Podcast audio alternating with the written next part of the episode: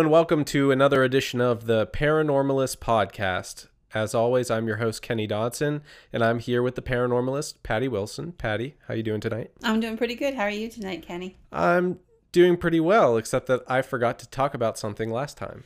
Oh no, one of the infamous bathroom ghosts. One of the infamous bathroom ghost stories. Yeah. How could we have missed any of them? Well, because there's so many. That's why. I kind of wanted to just get it out of the way so that I never have to talk about a bathroom ghost ever. You're well, just you're just uh, we'll see. I I have the luck, so we'll just find out. missing it. So go ahead. Okay, so um, as you know, I used to live in Austin, Texas, pretty haunted place itself, um, and we were thinking about maybe doing a uh, a ghost travel show where we go to haunted locations and show them off, and that's kind of like what the show is: uh, haunted restaurants, bars, all that. So one of the most haunted places uh, in is in New Braunfels. Have you ever heard of New Braunfels? no, I haven't. Okay, it's um, right between Austin and uh, San Antonio. Okay. So, um, but it's like a primarily it's it's the part of German Texas where You don't think of those two things together. no, you don't. I mean, there's Lederhosen all over the place down there. They have a Fredericksburg, like That's funny. yeah. So this is New Braunfels, and they have one of the greatest water parks ever called the Schlitterbahn. I know, so ridiculous. Um, but anyway, my right. my buddy and I, my, my buddy Dave, uh, my best friend from Texas, he said, um, "Hey, let's go to this place called the Faust Hotel down there." And I was like, "Okay." I had no idea what it was about or anything. And that's like they wear the ghost on their sleeve, right? There's tons and tons of. It's kind of like the Jean Bonnet here in Bedford, and there's just tons and tons of folklore about it from waitresses to cooks to everything else. Well, um, the one we we got into the bar part, and suddenly he had to use the restroom. So we were just chilling out at a table, and uh, he didn't see that there was one like right behind us. So he tracked down. He went to the front desk, asked where the restroom was, and they sent him down to this like basement. So he goes down in the basement of a haunted hotel and he finds this tiny little water closet up there. And I guess that's where all the the people who clean and everything, I guess that's where they go. Right. So he went there and he comes up and he goes, "Dude, you know how you got that like weird stuff going on where you like feel things and whatnot?" And I'm like, "Yeah." And he goes, "You need to go down to this bathroom." I'm like, "Why?" He goes, "Oh, you just got to see it. It's just creepy down there." I said, "Okay." So uh, I happened to not see that there was a bathroom behind us either. Um, so I said, "You know what? Forget it. I, I've I'm getting used to this idea that I have like whatever. I'm gonna go check it out." So I go down and I go down a flight of steps, but then there's like a bottom, and then you go up, you ascend up steps to get to this one little tiny door. Mm-hmm. So I'm like, what? This really is creepy. I don't want to go in anymore. but I had to, I had to use the restroom anyway. So I'm like, I'll do it. So I go in, and of course, uh, I walk in, and I go to the urinal, as I do, and I started doing my thing, and suddenly the automatic paper towel dispenser on the wall goes, and dispenses something, and I the reason I was freaked out because I thought, you know, you can mess up the motion detection by, you know, just a little gust of air or something. But the thing is, I was like over here and like seven feet away from me was the faucet and the paper towel dispenser. Yeah. I mean, my shadow wouldn't even have like hit it. so I don't I don't understand how it could have happened. Um, so you know, I just kind of uh, washed my hands real quick and took that paper towel that the ghost gave to me, and and I went back upstairs. Um, but the thing was, when I walked upstairs, I saw there was a men's restroom there, and I walked in determined to find out. I'm going to do some experiments and see if I can get this motion detection thing to like go off. So I stood there and I stood, you know, a, a inch closer and closer and closer and closer, and you almost have to touch it to make it go off. Like it's it's the kind where you basically touch it with the back of your hand to make it go off. Right. And um, I'm like, I was nowhere near that close in the other bathroom. Uh, so you know, I just dispensed the towel normally and then I took off, but I could not get it to replicate. And I'm like, oh no, there's another bathroom story uh, for me in my little repertoire.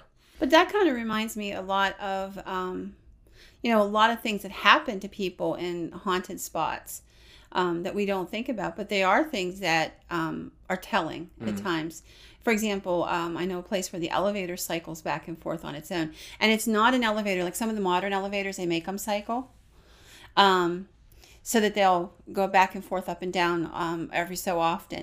But this is an older building, and you have to hit a button to make the elevator do its thing, and yet it'll do its thing at you know 10 o'clock at night when the cleaning staff are there and there's nobody pushing the buttons mm-hmm. that kind of thing so there's a lot of that kind of stuff that goes on, and, and all of that kind of goes into the creation of a ghost story. Over the course of time, that stuff gets collected up. And now, me, I would have walked up to the front desk and said, you know, hey, so what's your ghost story here? And does it happen in the bathroom in the basement? Why the heck didn't you send me to the one behind? yeah, I, I don't know. I mean, we talked to the one barkeep, and he's like, you know, telling us the the story about things that that he knows about too and it just sounds like it happens all the time. Yeah. so no one seems to really care anymore. So maybe they don't even notice. I don't well, know. well you know in a house a place that's really haunted it's um blase they get blase about it. Mm-hmm. or they just get so complacent because it always happens. Uh, the bedford tavern here in bedford pennsylvania has that that going on and they have a uh, soda fountain hose that'll pick itself up and it does it all the time you know a couple times a month sometimes right in front of all the guests that are sitting at the bar. You mean it's like hovering, like yeah, a snake or something? It, yes, exactly. Oh, okay. It'll actually like pick itself up and like this and then drop. But you can. They have uh, cameras in the um, all over the restaurant and, and, the bar, and I've actually the owner um, has been gracious enough to go back and pull footage, and you can see it. It's just sort of hanging there in its little hook, and then all of a sudden it'll pop off, pause, and then drop. Could we get a hold of some of that footage? I bet we could. I can okay. ask him. I know he has it, so yeah. I'm sure he would. But I mean, there's all kinds. Of, so you get used to it. So now, whenever stuff happens, he's like, "Oh, hey, the ghost was pretty active this month," or "Hey, it hasn't. I haven't heard anything for a couple months. I'm not sure what's going on with them." But it's it just becomes part of the fabric. But there's a lot of things that happen in a lot of ways. Um, people deal with a haunting, and a lot of ways that hauntings come to be. Mm-hmm. Such as. Well, of course, the traditional haunting is those you know things happen in right, a, right. building, and over the course of time, it builds up, which is what we're talking about right now. Yeah. Um, there are some less common ways of things like that happening. Um, there's a wonderful story of something called the Philip experiment. And basically, what happened was a group of scientists decided to test um, the mind and its and um, how superstition and being fed information can cause you to believe in something. So they found a beautiful old building and they had no reputation for being haunted, none whatsoever. They created over the course of a couple weeks a ghost story about a man named Philip who lived in the house and his tragedy about what happened to him and how he died and he haunts the building. Then they brought in a group of subjects and fed them the story. And they were going to spend a couple, you know, weekends at the building and what have you. And to their absolute shock, not only were the subjects prone to seeing things happen in the building that were part of the narrative they created, you know, the, the spirit of Philip walking down a hallway, footsteps, stuff like that, but the staff who knew the truth, who shouldn't have been susceptible to, um, you know, somebody's persuasion, you know, those people were actually having more experiences than the test subjects were. And so that began to beg the question of can you create a ghost? And if you can, how do you create a ghost and what all goes into it? So, was there a, a ghost there that took advantage of it? Was there a spirit roaming around that said, hey, they want a ghost, so let me be Philip? Or did their believing in it strongly enough create a ghost? So that was, you know, that ended up being the the questions that were left at the end. And I think at some point all of the above can be true. People can believe in something um, and so they their mind tricks them into mm-hmm. believing it is real, which I think happened in some respects. But there's also stuff like um, there's a, in folklore, there's something called a tulpa, which is a um, it's a thought form that if you would create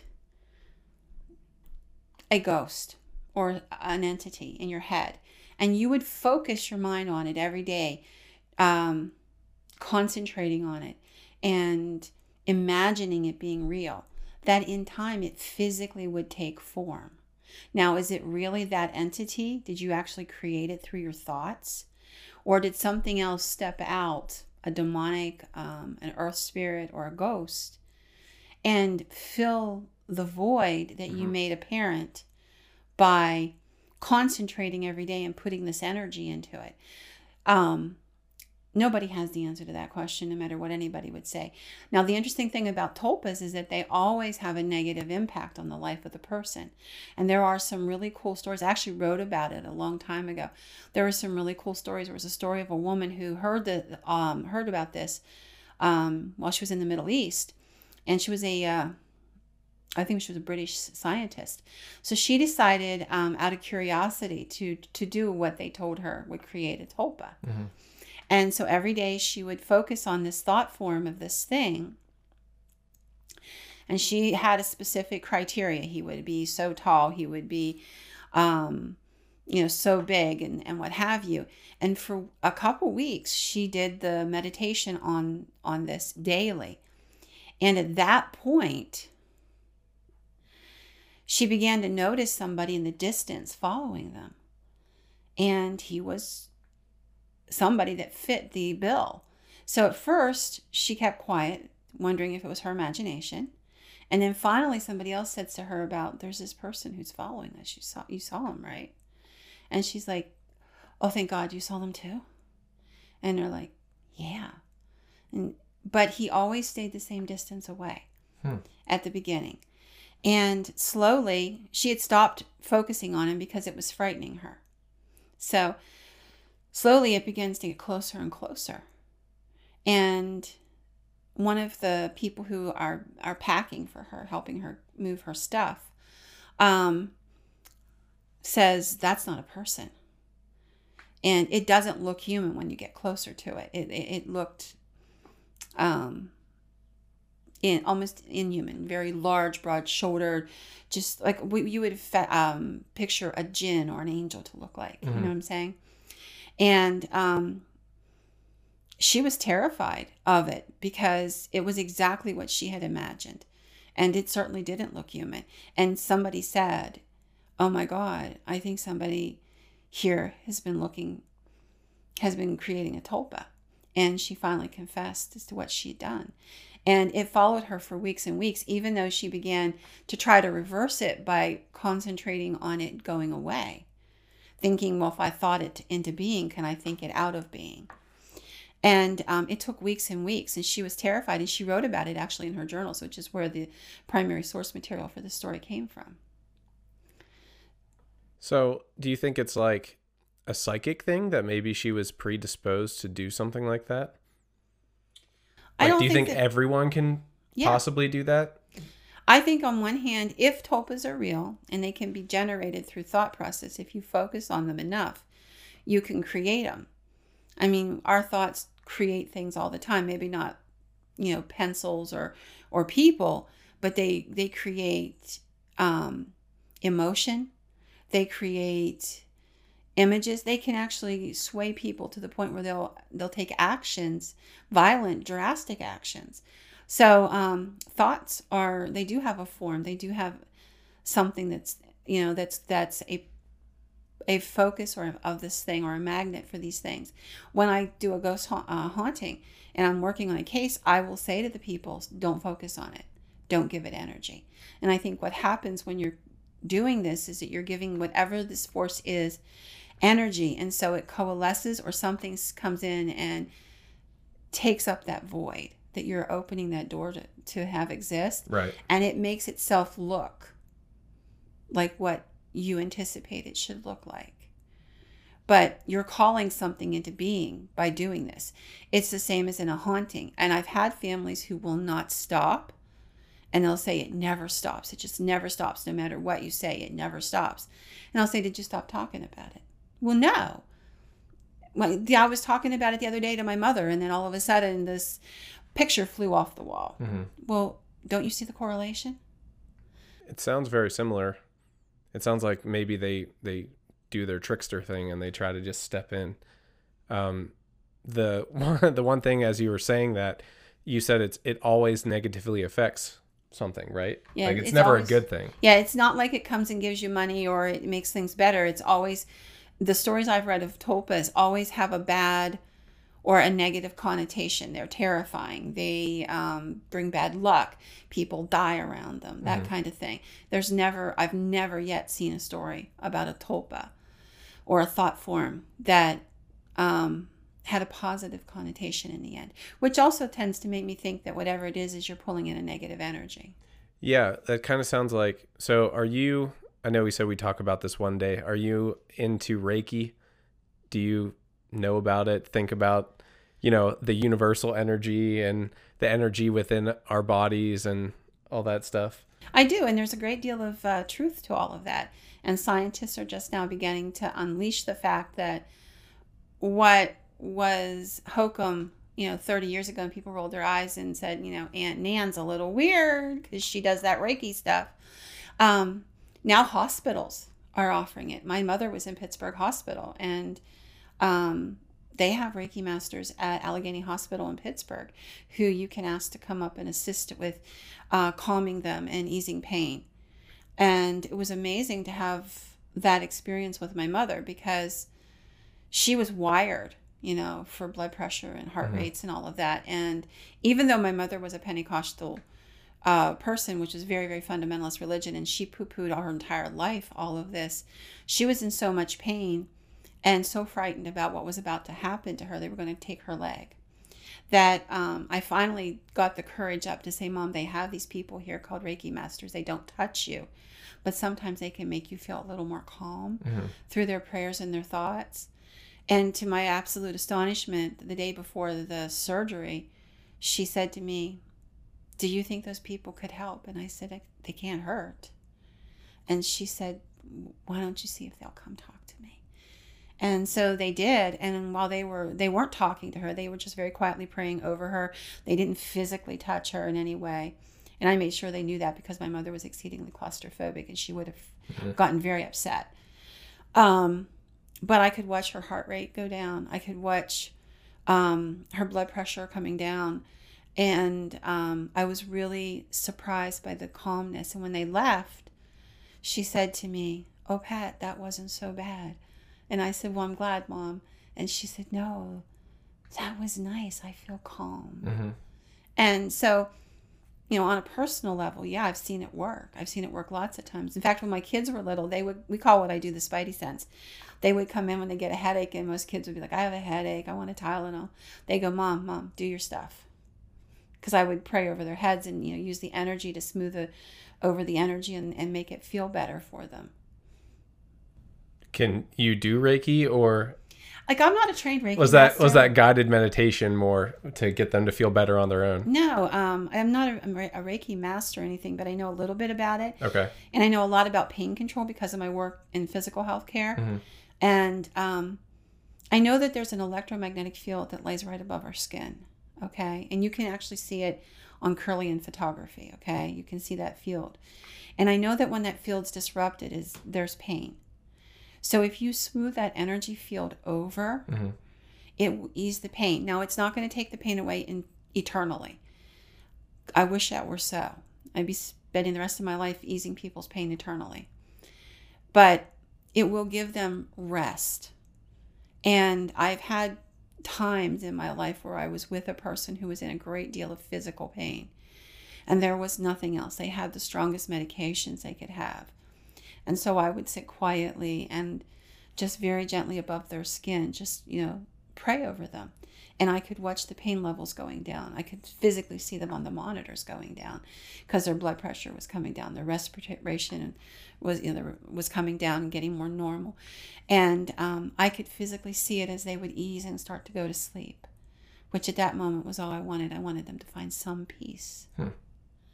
So I'm a big believer in energy, universal energy, and human energy, and you know everything about us is energy Right. When we have a heart attack, what do they do? They shock us with energy to mm-hmm. make us, you know, come back around. We use energy all the time in thousands of ways. We just don't think about it. Right. I have an issue. Would you like to hear about it? I just yes, I This do. is very relevant to this topic. okay. Okay, so I've had not only one Reiki person tell me this, but my own sister tell me this. Okay. Now, um, she took part in some like low level Reiki classes, so she knows like enough to be dangerous, I guess, but she doesn't practice it or anything like that. I don't even think she she thinks that it's real, but um, just you know, it could be, have something to do with the electromagnetic field that you're talking about. But um, so I uh, decided that I would go to my uh, friend's mom who did Reiki, and I was like, well, if anyone's not going to be like weird about it, it's going to be my friend's mom uh, because I trust her, you know. So I, I didn't want to go to some stranger and have them put their hands over me for the first time. So I was like, you know what? Uh, I'll do it. I'll try it out. So I went and I laid down, and she starts like, you know, doing her thing, and uh, we're doing like visualization exercises, the spinning wheel, and all this other stuff. And she gets uh, to my forehead, and she stumbles, and I'm like, "Are you okay?" And she's like, "I just got really dizzy all of a sudden." I said, "Why?" And she goes, "Cause you have like." a crazy amount of negative energy just sitting here. And I said, okay, what does that mean? And she's like, uh, trying to, you know, figure it out. She, you know, spoke to some great spirit or something. I'm not sure exactly who she was talking to at that point. Uh, I didn't ask, but um, apparently, what she was told is that I take in people's negative energy and don't give any so that's i think that's why i can I, I say things sometimes and people don't get as mad at me as they probably should. And i think it's because i'm not throwing negative energy at Right. them. Uh, so it doesn't it really get under their skin. But um yeah she she tried to help me like move the energy while she like do the visualization here and i could not do it. Like my my head started getting super hot and like i felt like i was gonna pass out when she was trying to help me move this whatever you know this little bubble was or whatever and uh, she told me like you know you need to figure out how to ground yourself and not let negative energy in. But the thing is like i sort of like it because people feel better after they talk to me about things um, that are weighing on them. I, I seem to like perfect strangers just throw their you know sad stories at me and like i'm gonna be the one to help them you know? Yeah. and and i don't know if it's a draw that i go yeah bring me your bad you know but I, i'm always like mr A- advice guy so um but i don't think my advice has anything to do with it. I think that they just feel better because i took their negative energy away at that moment.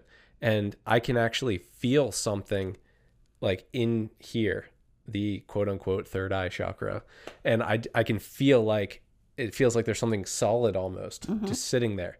And um after i i moved back to pennsylvania and everything my sister was like reaching over like this for some reason and as soon as her hand got near my forehead she went what is wrong with you and i went I don't know. what are you talking about? She's like, there's like something like weird with like stuff going on in your head. And I said, um, could it be negative energy? She's like, it very well could be negative energy. Um, so she like, so she like went like this and put her hand up to my head again. And she's like, you need to get that fixed. And I, I think it is because whenever I was like driving home from the Reiki session, I was like seeing things, like seeing seeing life happen. I want to say, like, um, I have focus problems sometimes, like really focusing on what I should be, and um, not like driving or anything dangerous, but but you know, I, I keep my eyes on the road, but I don't like see the world. Like I'm seeing the road, I'm seeing the cars in front of me, and that's what I get focused on. And it was like my vision went from tunnel vision to like I see everything and I'm I'm like taking in all the colors and you know stuff I don't usually do. So um I don't know if that had anything to do with it or not, but it does feel like there's a block sometimes. And um the reason this is relevant is cuz I believe in it too, but it almost sounds like a tulpa is what I store up that's coming out. is almost what it sounds like. Like I'm wondering if I could turn whatever negative energy is stored within me into something. I'm not going to do it. I'm gonna say, please don't do I'm that. not going to do it, but I'm, I'm just saying that, tulpa, so that I don't want to have to. no, no, no. It just sounds like that's that's kind of what they're uh, Right. is happening with them is that they're just letting uh, some some force within them out almost. So I'm just That's an interesting. that was no, a it's- and it's- long-winded explanation to saying I believe you and I agree with you. but yeah, no, and I agree. I mean, there's like I have strangers walk up to me all the time and tell me stuff, and they'll say- they'll say they started out with the same sentence almost every time. I know this is going to sound crazy, but I just feel like I can talk to you. yeah. And then I've had people pull chairs up, and when I'm sitting having dinner, and like the person I'm sitting there with having dinner with gets up to go to the bathroom, and a, a lady just says, "Excuse me, but this is going to sound crazy, but can I talk to you for a minute?" I was in the emergency room here in Bedford with my son years ago, and the lady in the next cubicle over pulled the curtain aside and said, "I know this sounds crazy, but I feel like I can talk to you. Can I talk to you?" And I'm like, "Okay." Yeah, maybe So it's I like a magnet. It of is. It's something that the people sense. Energy dragging them over or something. But then on the other side of it, we also have people who push out nothing but bad energy or take all your good energy from you. Right. And those are the people that are like energy vampires in some way Right. who eat that good energy. But I do think that when you focus your energy on something like that, it could create or it will at least open a void and allow something else to step into it that will then mimic what you thinks you want it to be. Which might actually be the explanation for the Philip experiment as well Yeah. is whatever this was said, aha, well, look, they're all focusing on this and putting their energy into it. And some entities, negative entities, eat energy. They just do. And that's why I tell people not to focus on it because you don't want to feed this stuff. hmm And so when you're focusing all this energy on creating a Philip or a Tulpa or whatever, um, you're actually, you know, you're actually feeding negative energy or feeding energy into the atmosphere, which then something, an entity of some sort, comes out. Now, the Philip experiment wasn't evil intrinsically. It was just interesting that it went from being a not haunted house to being a haunted house, haunted by a guy named Philip who gave information that they had written down in their little packet and wasn't true in any way. hmm That was fascinating because they were getting it independently from people who didn't know the story and people who um, who came there as guests who were saying, "No, the spirit told me blah blah blah," and it was the stuff that they had fictionally written. So there would be no way of researching it and pulling it out of the air. Right. Um, so, but I do believe that there are entities out there that are waiting, and I think that's really the reason why Ouija boards are so bad. Mhm. One of the reasons of why Ouija boards are so bad because you open a door and you focus all this energy, and anything can come through. All right. Yeah. I figured I was going to say because that was a good explanation. Um, are there, uh, yeah, I mean, it's, it's all kind of just energy. It just sounds like any way you slice it, it's kind of energy. It's either inviting something or whatever. Um, oh, I remember now. Uh, so I don't, I guess you're probably like me where you consider, um, the price you pay for helping people in that way. Like I when I talk to somebody and it's negative, I feel drained and I feel like so, you know, I I don't know. I, I don't know how to describe it, but I just feel like I have no energy left. And uh and I, I go, well, you know, that's the price I pay for for helping somebody out. Do you Um, consciously know it's going to be that way and do it anyhow? Yeah. I do the same thing.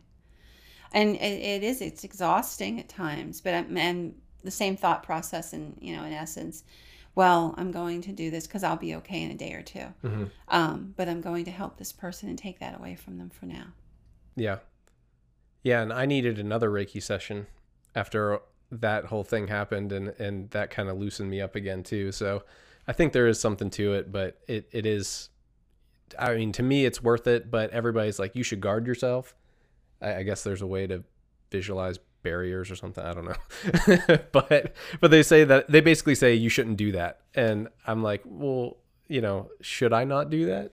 I think that's a sign of a true empath. It's in a lot of respects, um, and it's as natural to you as um, the color of your hair, the color of your eyes. It's just an instinctual thing that you do. hmm Um, you're a giver, and that's what you are.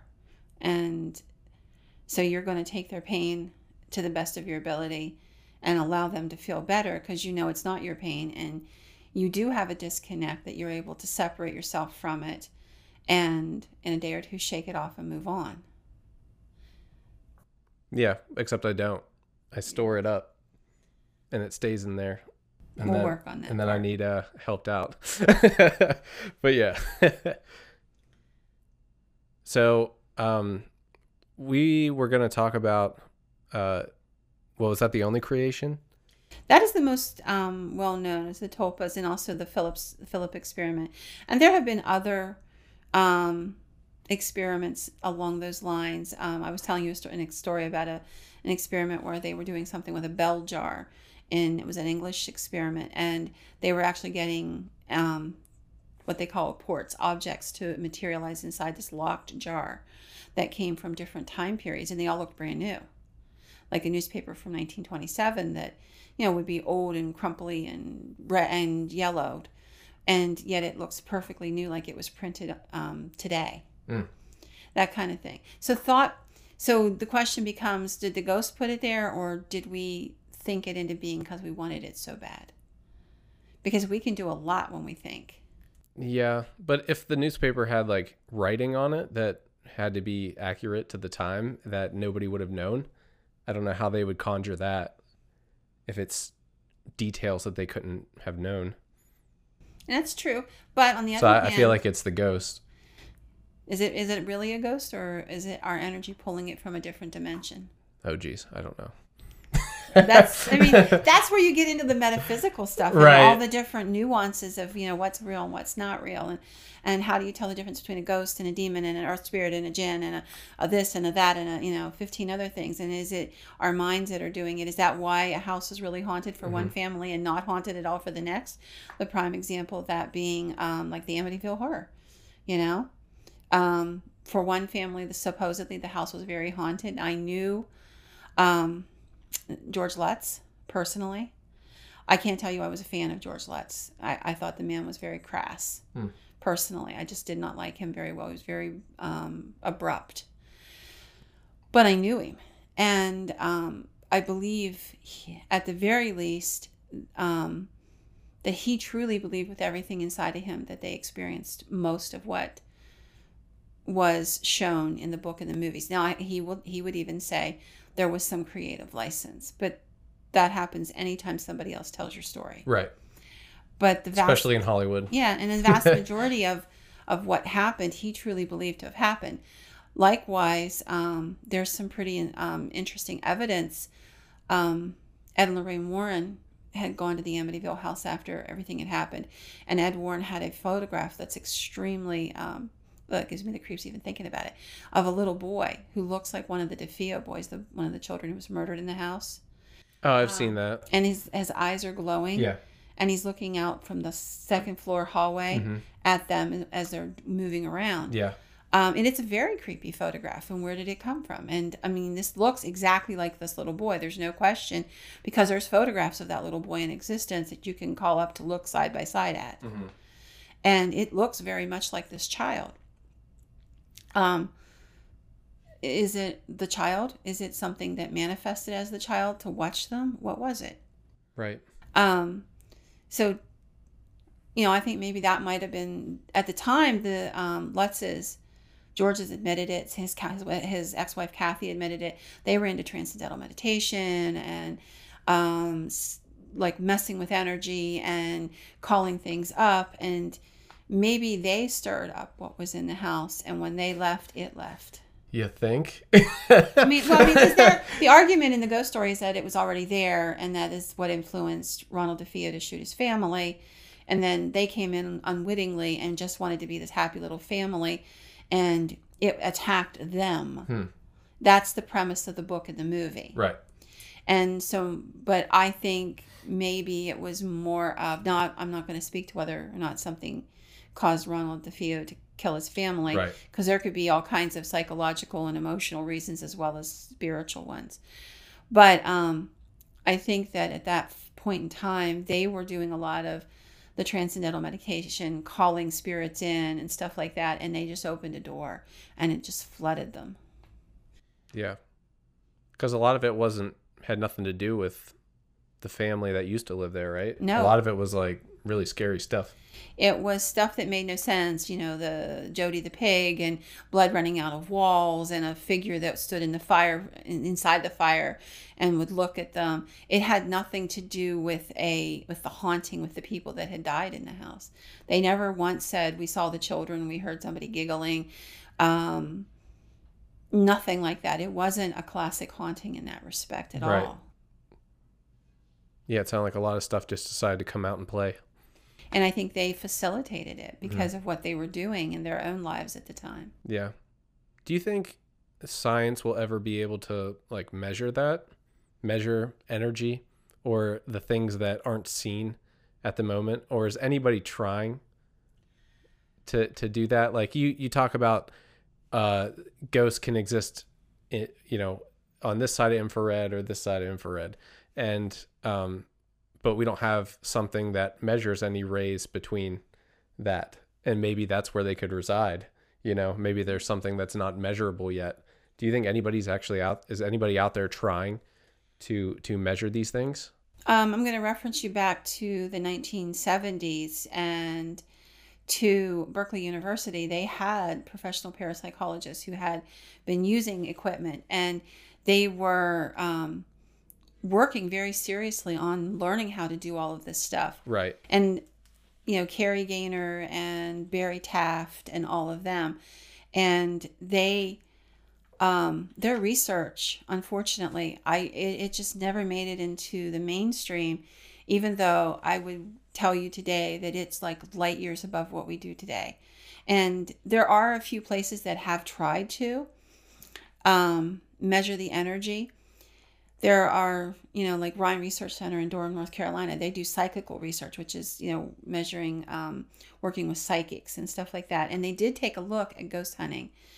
Um, but the argument at the end of the day was they couldn't prove anything be- and they couldn't disprove anything because ghosts don't work on cue. You can take a psychic into a, a laboratory and say, I'm going to show you 52 playing cards one at a time. I want you to write down what your impression of the next card's going to be. right And that can be controlled. A ghost can't be. You have to take, all- that's why ghost hunters take the equipment they take. They take their laboratory with them yeah and hope for the best.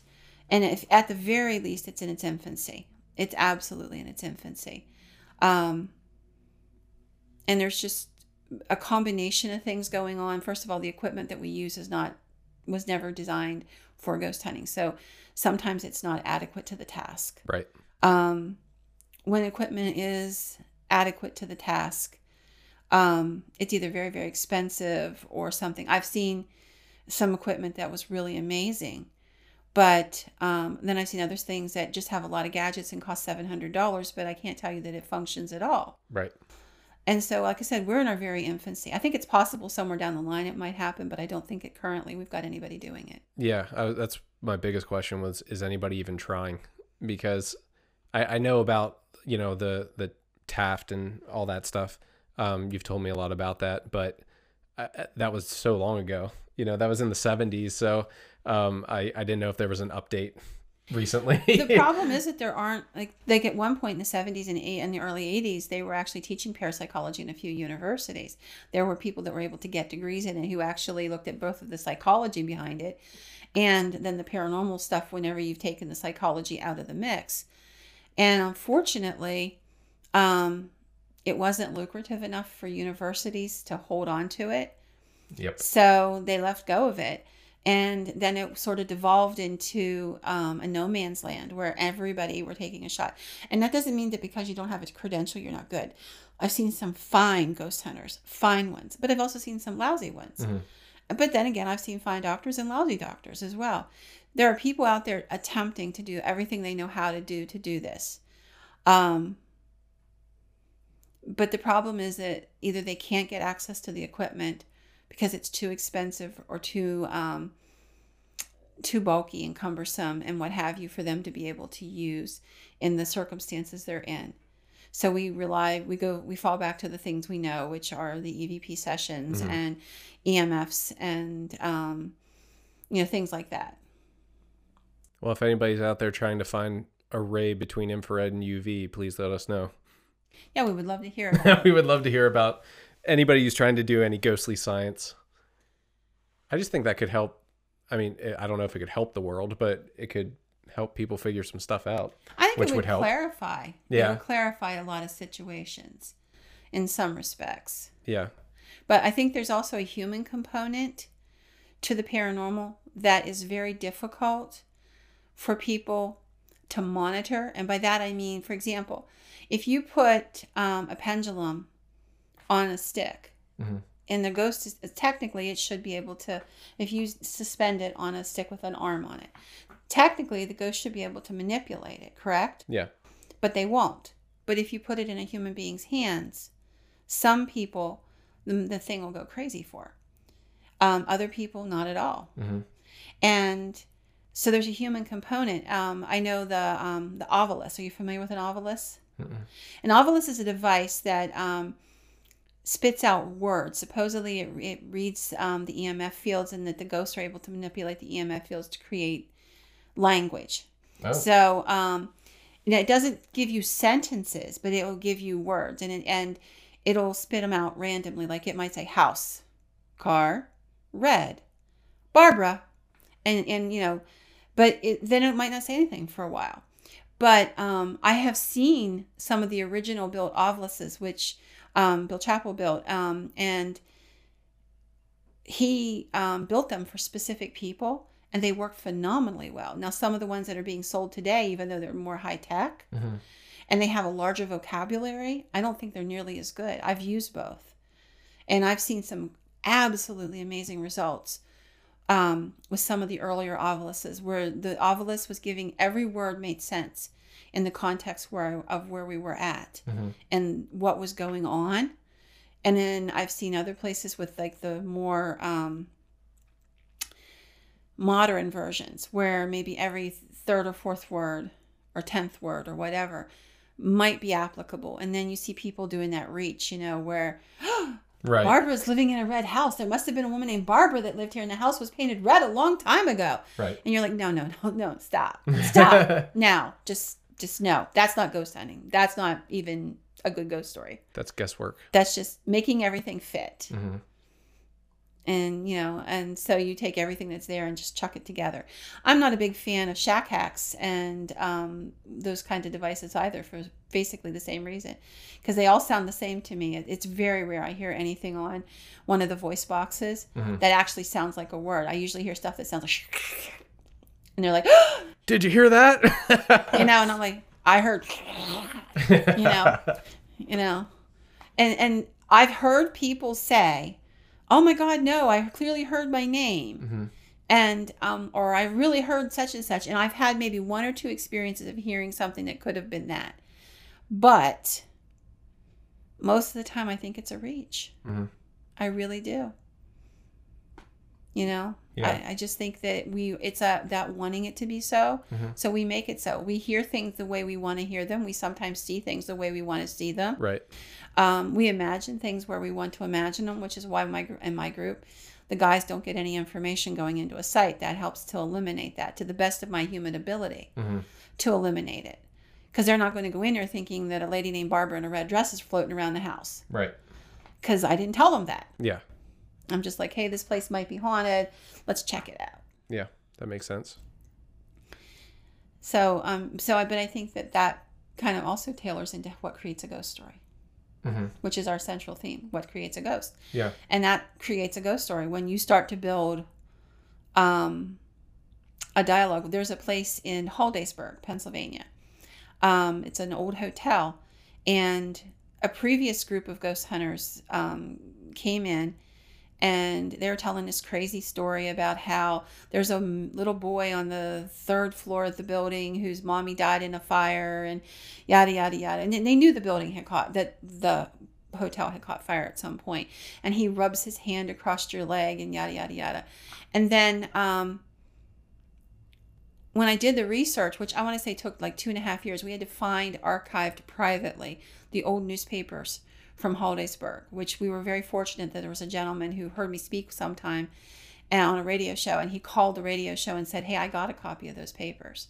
My dad collected them. Mm. And he was gracious enough to pull them out and let me read through them.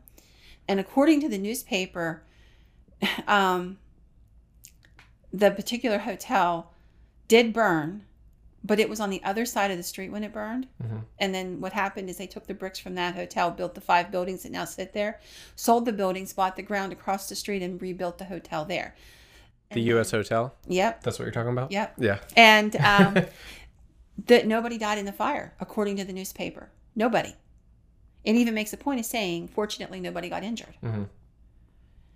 But the story, when these people go to the hotel, they tell it all the time. It's not true. It can't be true because nothing backs it up historically. Right. Now, what's interesting is, and I think it would be more interesting, is to look at what the real history of that site is. That happens to be the site of the very first jail where they built the U.S. Hotel today. Wait, so, very first jail for Hollidaysburg. Oh, for Hollidaysburg. Okay. It sat on that site previously. It was torn down, and then they built the U.S. Hotel. Hmm. So what's there has to come from the history of that ground, and of the hotels that exist today. They didn't use the bricks from the old hotel in the building of this hotel. They make a point of saying that he built the buildings and the houses that are across the street, sold them using the brick from the old hotel. There's nothing from the old hotel that came to the new one. Hmm. Isn't there like an axe murderer there? There is. Um, or something? An upper, well, I don't know call him an axe murderer. There is a guy on the second floor, yeah, who is very frightening. And he seems to intimidate the spirit of a young lady on the second floor. But we also know that it was used as a brothel at some point. Now, a pimp's going to be intimidating. Sure you know he's gonna he's gonna force them to work so he can make money mm-hmm. and we know that as a that it at one point had a little seedy bit of history we know that it was used for a lot of different things throughout the course of the years and you know we would all be very very naive to not think that a hotel could have prostitutes working at it right that's true have you been up there recently i haven't been up there in about four years it is terrifying I've I've been up there many times. I've been up there by myself alone. Yeah, it's just I I really wish I really wish they would redo it. Mm-hmm. Uh, that that would be awesome. Um, you oh. make it like it used to look a long time ago, or yeah, yeah. Because uh, what it is right now is a bunch of like beds with their springs hanging out, and yeah. it's just nothing. Yeah, but I'll tell you what, that building's crawling with stuff. If you go in there now, it, it doesn't matter. But it's like um, like I'm going to Hillview this coming Saturday to speak, mm-hmm. and they had it was an old nursing home, and prior to that, it was a poorhouse. And the estimate is that like ten thousand people died in this building over the course of its history. Um, it's like my favorite haunted place in the world. Like if you gave me a choice between Mansfield Reformatory, you know, you pick a hundred places, I'd probably pick Hillview. I love this place, and it's where I saw the Death Angel the first time. I was just gonna say, do you want to talk about that? Um, we can, but anyhow, okay. Before we get to that, um, it is um, it's a really haunted site and they chose to deliberately just leave it the way it was and it the ambiance is amazing. Yeah. But i'll tell you what's there's been there the whole time. It was just full of junk when i was up there 15 years ago. And it was crawling with stuff then. Yeah i felt weird when i was up there. I didn't want to be up there after I got up there. it, it, it, was it's it's a funny place because like I've taken ghost hunters up here a long time ago with the previous owners. And um guys that I thought, you know, were really tough guys in the ghost hunting field. And I can remember this one in particular, a dear friend of mine, and he got up there and his eyes got big and he's like, dude, no shit. I want to get out of here now. And I'm like, why? Can't you feel? It? He's like, yeah, that's the point. This is really negative. But there's a lot of energy up there, tons and tons of it. And at times it kind of builds up and it, it kind of releases mm-hmm. and it gets really, really strong. Um, but I think it also feeds off some of the ghost hunters that are there because you know we produce energy we get excited. Yeah. So it's going to play if we're going to we're going to pay which we're paying with our energy. Mm-hmm. um but yeah. So i think it's an interesting site. Yeah it's amazing how everything comes down to energy where you i mean you've described you know invoking you know the name of Jesus for you know when you deal with demonics. And um but at the same token there's there could be this energy that binds all of us together too where which very religious people seem to reject because they think it's not godly but I think that kind of is Isn't in a way that we're all connected God kind of an, an he's an energy force. He's an he's energy. Mhm. He's a huge force, and um, I I see no we're spark. We're part of him. So would we not be energy too? that's what I was thinking If you know, makes sense to me We're made in His image, Mhm. and He breathed into us life. Did He not breathe into us His energy? I mean, until it's measurable, we'll never know. But, But it, it makes sense to it me makes sense. logically, and Yeah, yeah, everything in definitely. universe runs off energy, whether Right. it's living animals or, uh, and everything produces an EMF field. Mhm. Everything, a tree, a rock, uh, you and I. Your house is filled with artificial EMF. Everything has EMF fields. Mhm. Um, there's a thing called a trifield meter, and it's a really cool device, but it's badly used. You see it on ghost hunting shows all the time, and some schmucks walking around with a trifield meter, and it's doing its little whiny. yeah. okay, dude, you can't do a trifield meter that way because trifield meter can ha- it it picks up energy. Like literally, you can sit it in a room, set it for either natural EMF or artificial EMF, Mhm. and it can pick it up through the wall in the next room. So, what do you think it's picking up if you're holding it? Right. You put it down, you slave a camera to watch it, and you get out of Dodge. Mhm. Let it do its thing and watch it from a distance. And you'll truly get a result. Yeah.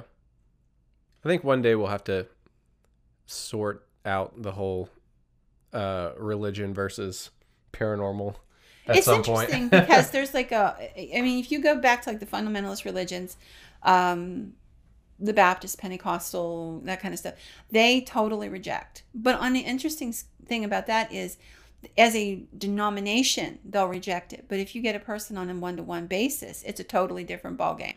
oh yeah, most people. Um, and then you have people that are spiritualists, and then you have and and so everybody has their level of it. But when they're praying to God, anyone prays to God, you're putting energy out there, and you're feeding on the energy from God. hmm There's no way around it. Right. And if miracles happen, what are they? They're energy. Somehow manipulating the physical realm. Right. in some fashion. Everything comes back to energy at the end of the day. Whether you want to be a hardcore scientific ghost hunter or you want to, you know, be a, a psychic ghost hunter or you just want to talk about the world, everything comes down to energy at some level. There's a really cool experiment that was done in a Scottish um, pub several years ago where it was an old pub. It was like 500 4 or 500 years old.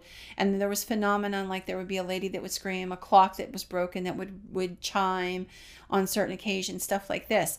So this goes into the scientific end of it and it's also an energy issue. So these paras- um, paranormal investigators got the building and they got the owners to agree to seal the building up for a couple days they put um, motion and sound activated equipment in it. Then they very slowly bled small amounts of electromagnetic energy into the building.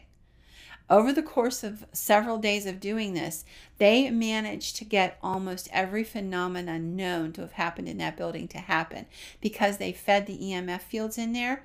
And so it gave enough energy for all the manifestations to take place little by little. Hmm. It's a great experiment. That's awesome. Yeah, you should check it out. It's a really cool experiment. They had people watching the building from every angle. Everything was videotaped. Nobody came, nobody went, and they figured out basically how much electromagnetic energy they wanted to bleed into it and how to do it slowly over of the course of time. Because like I told you, if ghosts could plug into an electrical light socket, every place would be, you know, have dead people walking through the walls. Right. But they don't. They take small amounts of electricity over the course of time. We Mhm. know that. So that's what they did. They bled it in over the course of a little bit of time to see what would happen. And they actually triggered manifestations. Hmm. Would like a, would a place that like say Penelec would own would they have more apparitions and things? Do you think? I don't know if they'd have more apparitions, but we okay. Another energy story. I remember when I was a, a kid, which was a long time ago, farmers would talk about the power pylons and it would make their cattle sick, right? Cattle will dry up. The cattle get sick. They get cancer. Can't have them around the power pylons. Electric companies said, bunch of hillbilly hokum pokum farmers, what the hell do they know? Mm-hmm. And they did this for 25, 30 years. We now know that the bleed off from the electrical energy going through those power pylons make cattle sick. It dries them up and causes them to get ill. Go read the OSHA report on EMF fields. It can cause certain types of leukemia, hallucinations, and other cancers. We know it has a physical response. Mm-hmm. Well, We- there you go. We know well, and we know that, that people that are in places where there's a lot of electrical bleed off, Yeah. whether it's from the gutta percha wiring in an old house or whatever, um, these people experience more paranormal activity. Some of it real, and some of it hallucinations, which makes it not less real to them because they're still seeing it, Right. Um, and they still have to experience it. But we know it impacts Which is another type of conjuring something that may or may not exist. exactly. Yeah. You did that once. I did what? You you uh almost created a ghost story. Almost Didn't a you? long time ago, but it was an accidental. You mean tell the story? Yeah, I think it was supposed to happen at the beginning, but we That's skipped okay. over it. It comes. it was when supposed to be tied to my bathroom story. But um, well, basically, it, and it's another way a ghost story gets created. Um, and it's, I have, I have to tell you, I have very rarely come across people who deliberately lie to create a ghost story. And usually, if you find a person like that, you can see the agenda a mile away. Mhm. But this particular story really taught me a lot, and I carried into all my ghost hunting. When I was about 17, my mom decided to move us into this old farmhouse in my hometown. And everybody heard that heard about us moving there would say, "Oh my God, I would never live in that house. It's haunted." They didn't have a ghost story. They didn't couldn't tell me it was Mary Smith or whatever. Just it was haunted. So the day my mom chose for us to move, she literally just brought the boxes, dumped them, and said, "You're on your own, Pat." So there was no electricity, there was no telephone. I was three miles out of town. It was just me and a yellow tomcat. And she said, just sort the stuff out. They're supposed to turn the electricity on today. Get the boxes in the right rooms. Find whatever it is you need so you can find a way to cook something. And, you know, I'll be back tomorrow and we'll start unpacking. So I'm doing exactly what I was told to do. I'm, you know, putting boxes in the right rooms and I carry a couple boxes upstairs and my bedroom had a, it was kind of a long room and it um, the two front windows opened onto a porch um, a second floor porch. The third window had a sheer drop at the end of the room. So I come into the room and I'd locked the cat in that bedroom so that with the comings and goings of all the boxes he didn't get out. And the two windows were open halfway and the cat's gone. Well, I go running outside because this is my cat and I'm very attached to my cat. And I finally find him and I'm thinking in the back of my head, how could I have been so stupid? Why didn't I notice those windows were open? And then the voice of reason kicks in and I'm like, no, those windows weren't open. I would never have been that stupid and careless. That's not me. I'm a person who's detail oriented. Everything about my world's detail oriented. I know I wouldn't have missed something that obvious. So I get the cat, I go back in, I shut the windows, and I go downstairs, pick up a couple boxes, and start putting them around. But I'm still puzzled because I know those windows were closed. I know it. So I grab a box to go upstairs and I go to my bedroom and open the door, and the windows are both half open again, and the cat's on the porch. Go running outside, grab the cat, come back in, shut the first window, walk further into the room, and shut the second. And as I'm shutting the second window, the first one slides open halfway. I go flying out of the room. I'm standing in the hallway, scared to death, and I'm going, "Oh my god, oh my god, it's true, it's true, it's a haunted house, it's a haunted house." I'm 17, I'm alone, and it's getting to be twilight. Mhm. I don't care who you are, you're probably going to get a little freaked out when windows start opening and closing by themselves. Yeah. And finally, it was a stupid thought, but it was what caused me to get rational again. Was no, my mom would never leave me alone in a haunted house. You have got to calm down. So I realized that I had to figure this out or else I was never going to be able to stay there. So I went and got a flashlight and I start comparing the two windows that are opening, and they're both half open again, to the window at the far end, which was not opening. And what I found out was we moved into an old farmhouse and it had the weights and counterweights on the windows, and the two front windows had the counterweights off. So if you didn't lock the windows when they were closed, they just slid half open till it equaled the weight out and it stopped. It wasn't a haunted house. But I would never have known that. And I would have been telling you for the last 35 years this amazing ghost story that happened to me when I was 17. And that's another way ghost stories get created. And it wouldn't have been a lie because I really would have believed it to be true. And it did happen. It would have just been a misconception Right. that gets carried on. it would And- have been your truth, not the truth. Exactly. Yeah. Which is perception being reality. Sure. So my perception would have been the reality for me. But I had that common sense to go back and look. And I do that with every every case I do. We always go back and look. You know, is the door opening because the floor's not plumb? You know, is it being swelled shut and that's why it's sticking and they're saying, "Oh my god, the door wouldn't open, the door wouldn't open." Well, no, it's spring and everything's swollen from the rain.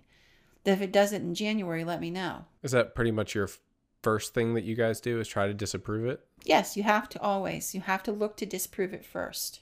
Did I say disapprove? You said disapprove, but that's okay. Oh, oh, that's my But that's that should be a part of every investigator. That's a part of a policeman's job. It's a part of anybody who's going to weigh evidence. right.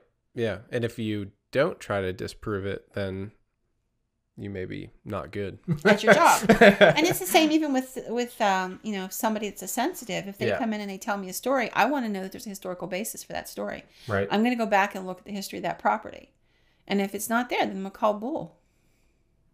Maybe, or it could have come with them from somewhere else. Then there better be an answer because it, it doesn't fit the criteria. Yep. You can't, and that's re- and to be honest with you though, most people I know who are sensitive, uh, myself included, um, we are terrified of making a mistake. So validation is really important, and most people I know who are sensitive are really grateful when somebody validates them mm-hmm. because they'll walk away and they'll go, "I really did know that. Oh my Yeah. god, it wasn't me being crazy. Nope, that one was real."